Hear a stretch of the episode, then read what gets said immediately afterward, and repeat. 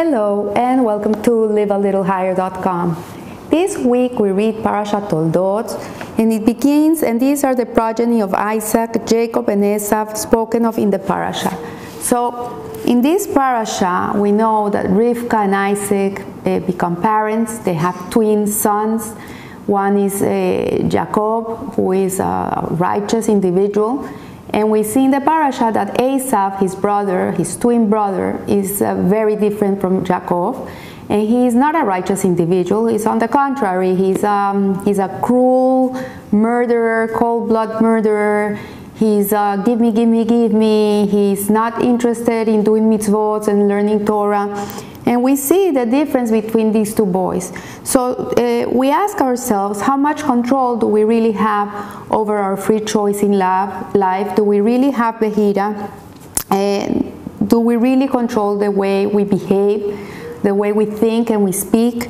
And some people seem to be innately good. You see people who are born and they're just good people. They're kind, they're loving, they're giving, they're hard to become angry. They're not jealous people, they're not envious people. You see, in their nature, they're just good-kinded people. And then you see other people that they're born and they have different natures.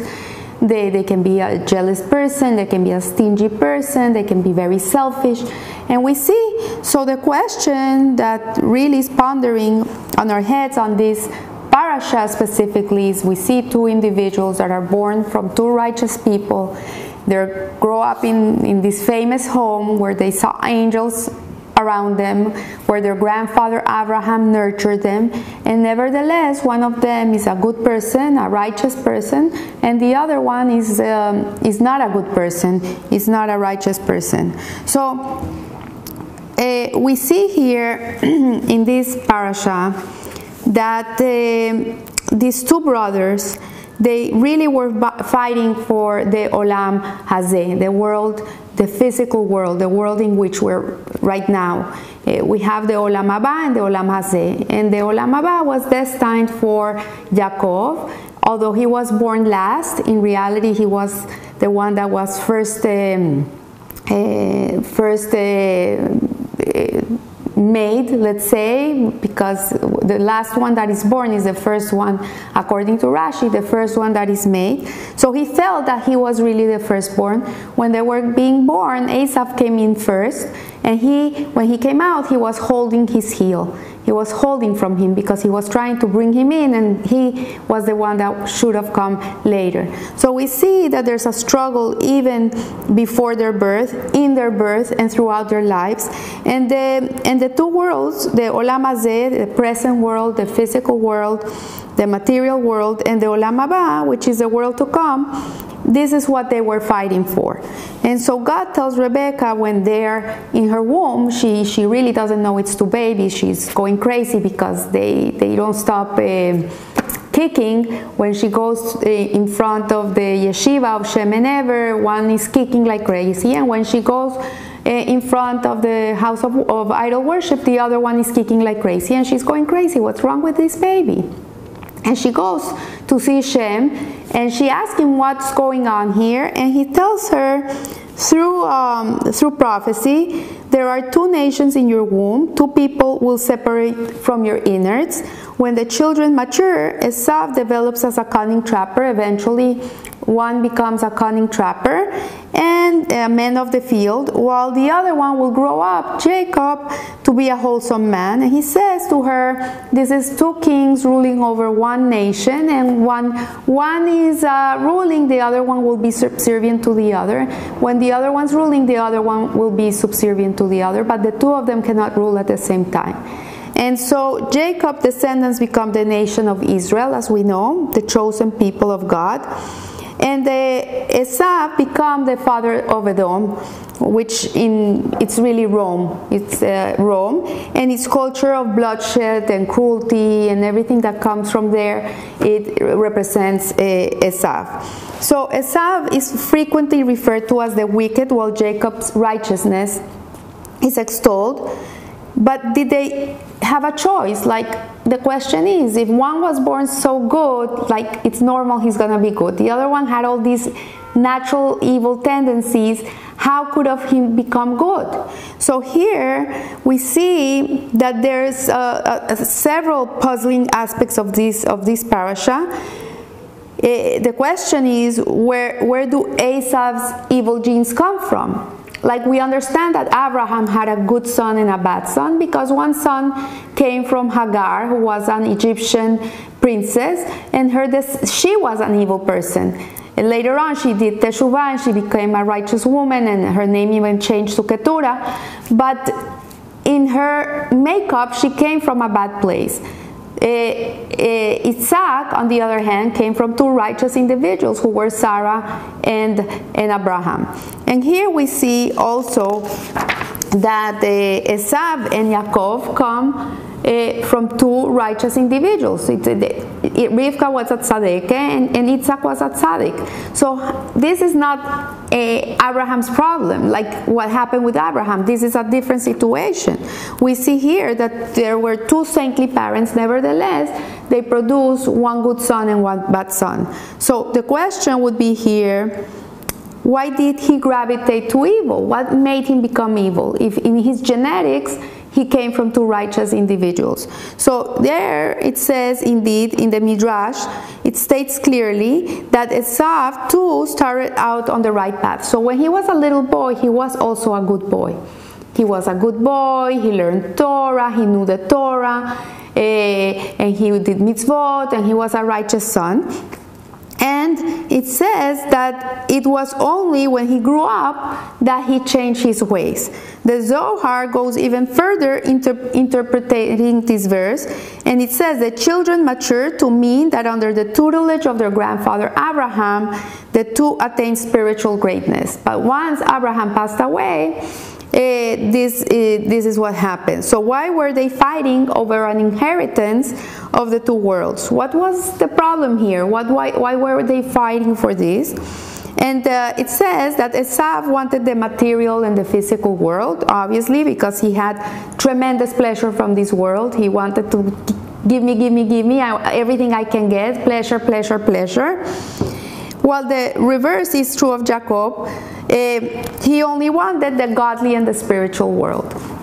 So in this parasha, before Isaac gives the braha, the blessing to Yaakov, that he dresses up as Esau and he makes him believe he's Esau because Isaac was blind, he couldn't see. He asked him to bring delicacies to him. And there's a very interesting understanding of what these delicacies mean in a more mystical sense.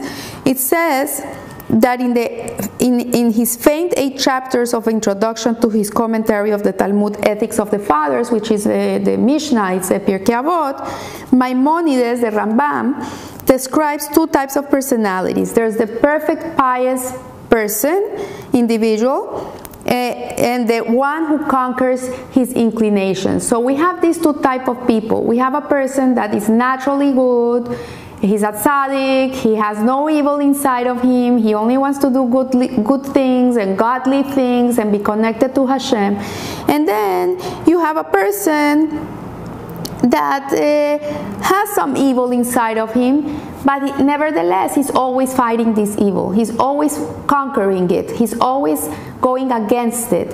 And in behavior, these two individuals, with the Tanya would describe as a tzaddik and a Benoni. Benoni is the intermediate person. Is that his whole life, he's in this constant battle, but nevertheless, his behavior has no tarnish. It's perfect. You would even believe that this person is a tzaddik, but that person knows inside of him that he has to always be fighting against his evil natural tendencies. And this person is called a conqueror. He's always conquering. He struggles, and he goes against the environment, and he goes against his makeup, and if he was born with certain evil tendencies, he will fight them to death, and he will always try to behave in the righteous way. So the philosophers say that a perfectly pious person, a tzaddik, who desires only good, is greater than a person who is drawn to immoral deeds yet conquers his desires.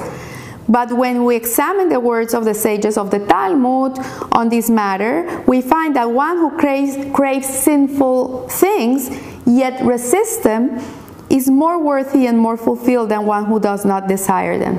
So it's like they say, where a Benoni, where a Baal Teshuva stands, not even a tzaddik can stand, because the whole...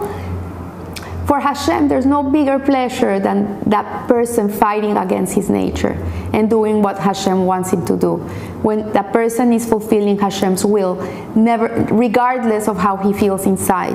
And the sages went so far to say that the greater a person is, the greater his evil inclination. And you know, when a person becomes Baal Teshuva, when a person starts connecting more to God and doing more Torah, more mitzvahs, living a more godly life, the more you grow spiritually, the more your Yetzer Hara grows too. Like, this is incredible. It's not that you become bigger and better, and then you have your bad inclination becomes small. It grows with it.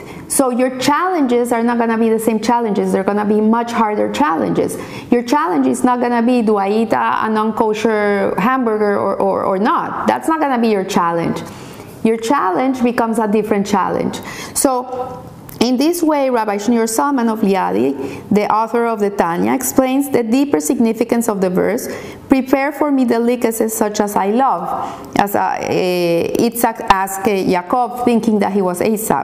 The Almighty speaking to the community of Israel, telling them that there are two kinds of gratification, delicacies in the plural, which we seek from them. The analogy is to earthly food, in which there exist two kinds of savory dishes, sweet and luscious foods, and tart and sour foods. So, when you read the Torah at a certain level, yes, it sounds like he's hungry and he wants to eat.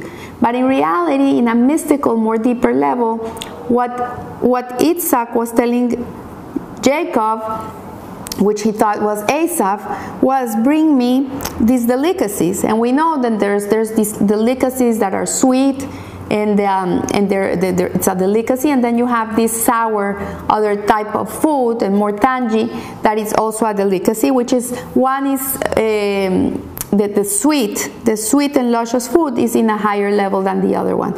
So there are spice and so the delicacies that gratify the palate. Similarly, there are two kinds of gratifications before God. The first is generated by the good achieved by the perfectly righteous. So this perfectly righteous person, the tzaddik, Moshe Rabbeinu, for example, this type of service to God is like the first delicacy, which is sweet. It's luscious and sweet. The conquest of evil, which is still as stronger, is most powerful in the heart through the efforts of the ordinary, imperfect individual, would be considered the second type of delicacy, which is the one that it's tart and sour. So the difference between the perfectly pious person and the conqueror, which is us, we're trying to conquer. Sometimes we fall into the category of rasha, of evil, because we fall into doing things that go against Hashem's will.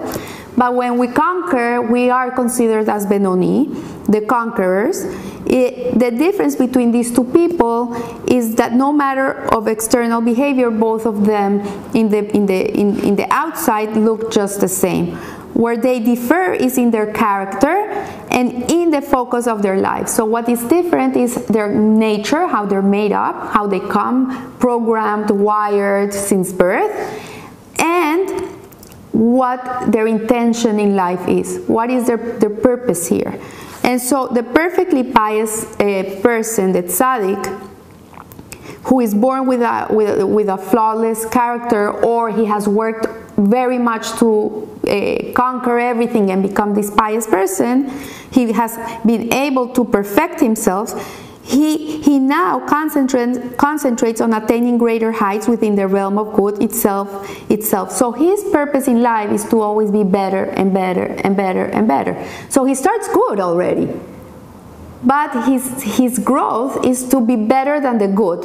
And then he gets here, and then he has to be better than that good, and grow and grow and grow from there. The conqueror, on the other hand, is still struggling with his nature, and maybe he's gonna struggle with his nature his whole life.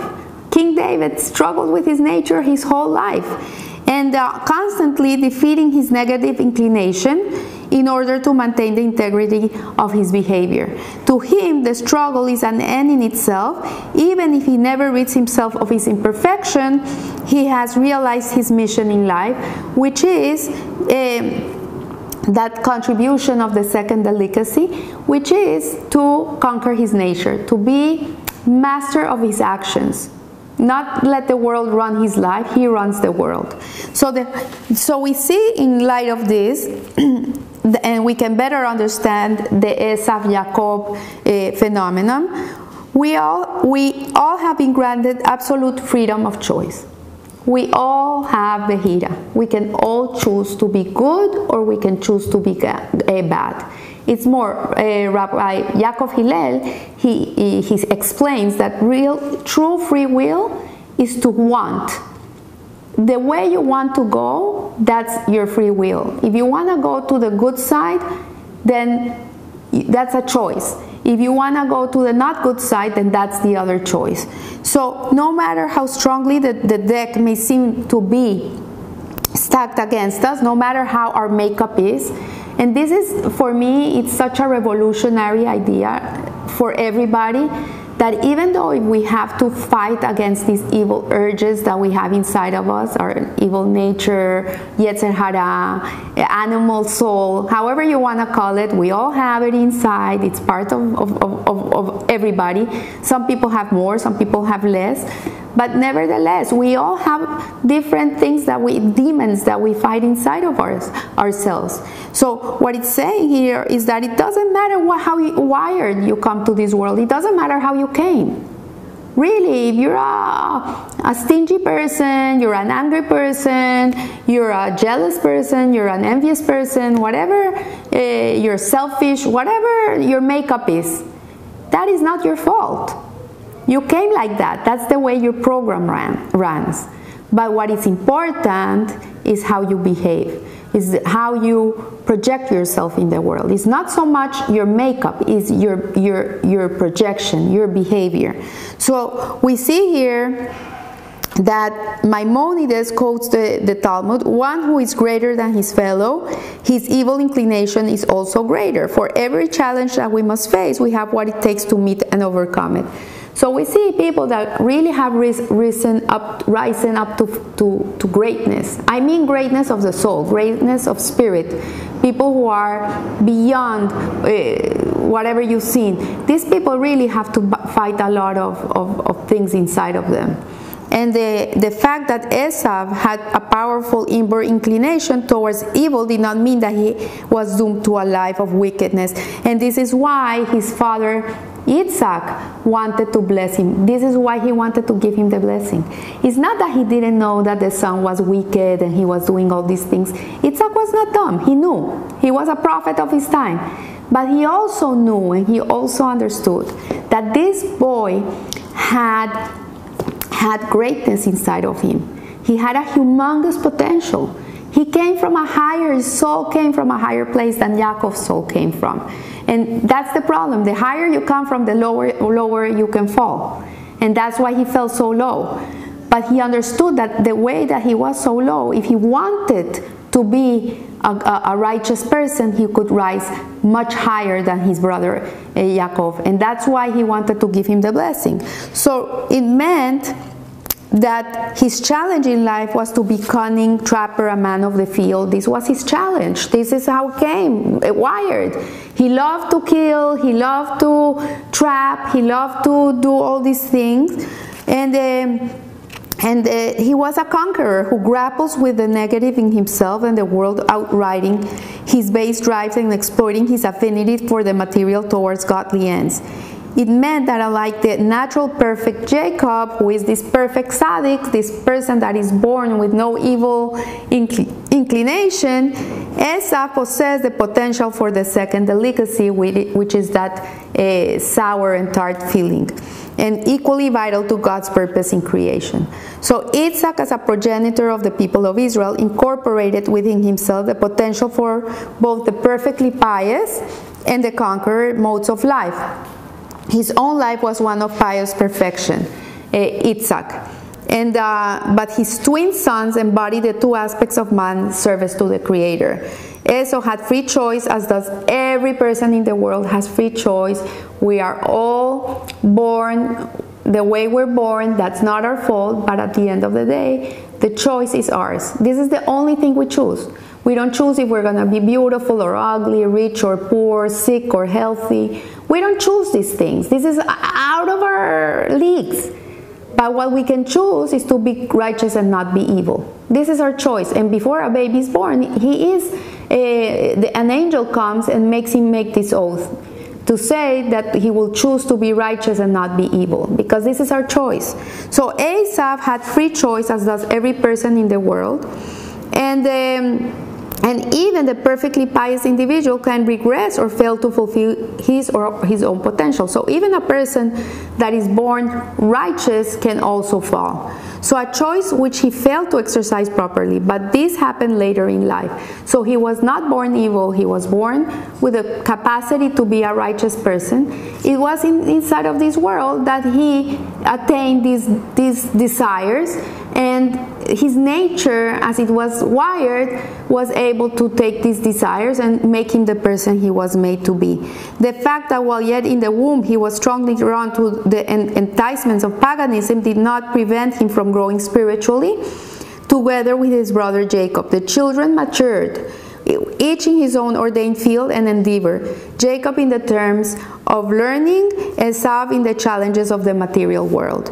So this clarifies this very puzzling passage of Rashi's commentary on the Torah, on the opening verse of the parasha, and these are the progeny of Isaac. Rashi comments Jacob and Esau, who are mentioned in the parasha, but immediately following this verse, after the brief mention of Isaac's marriage, the Torah recounts the birth of these two brothers. And what Rashi is adding to our understanding of these two verses is that in the most basic level, he's explaining the meaning of the word Toldot, which means progeny or chronicles, descendants, which can be understood in the sense of children and descendants. Like you can see it, like these are descendants of Isaac, but it can also be understood under deeds and life events, because our mitzvot, our deeds, the things that we do in life are our children. Really, they become our children. So here Rashi is saying Toldot is to be understood in the former sense as referring to Isaac's two children, Jacob and Esau. On a deeper level, Rashi explains, addresses, how does an Esau come to be a descendant of Isaac and Rebekah? How do two perfectly righteous persons come to have a son like him? So Rashi says, Esau the wicked is not a product of Isaac.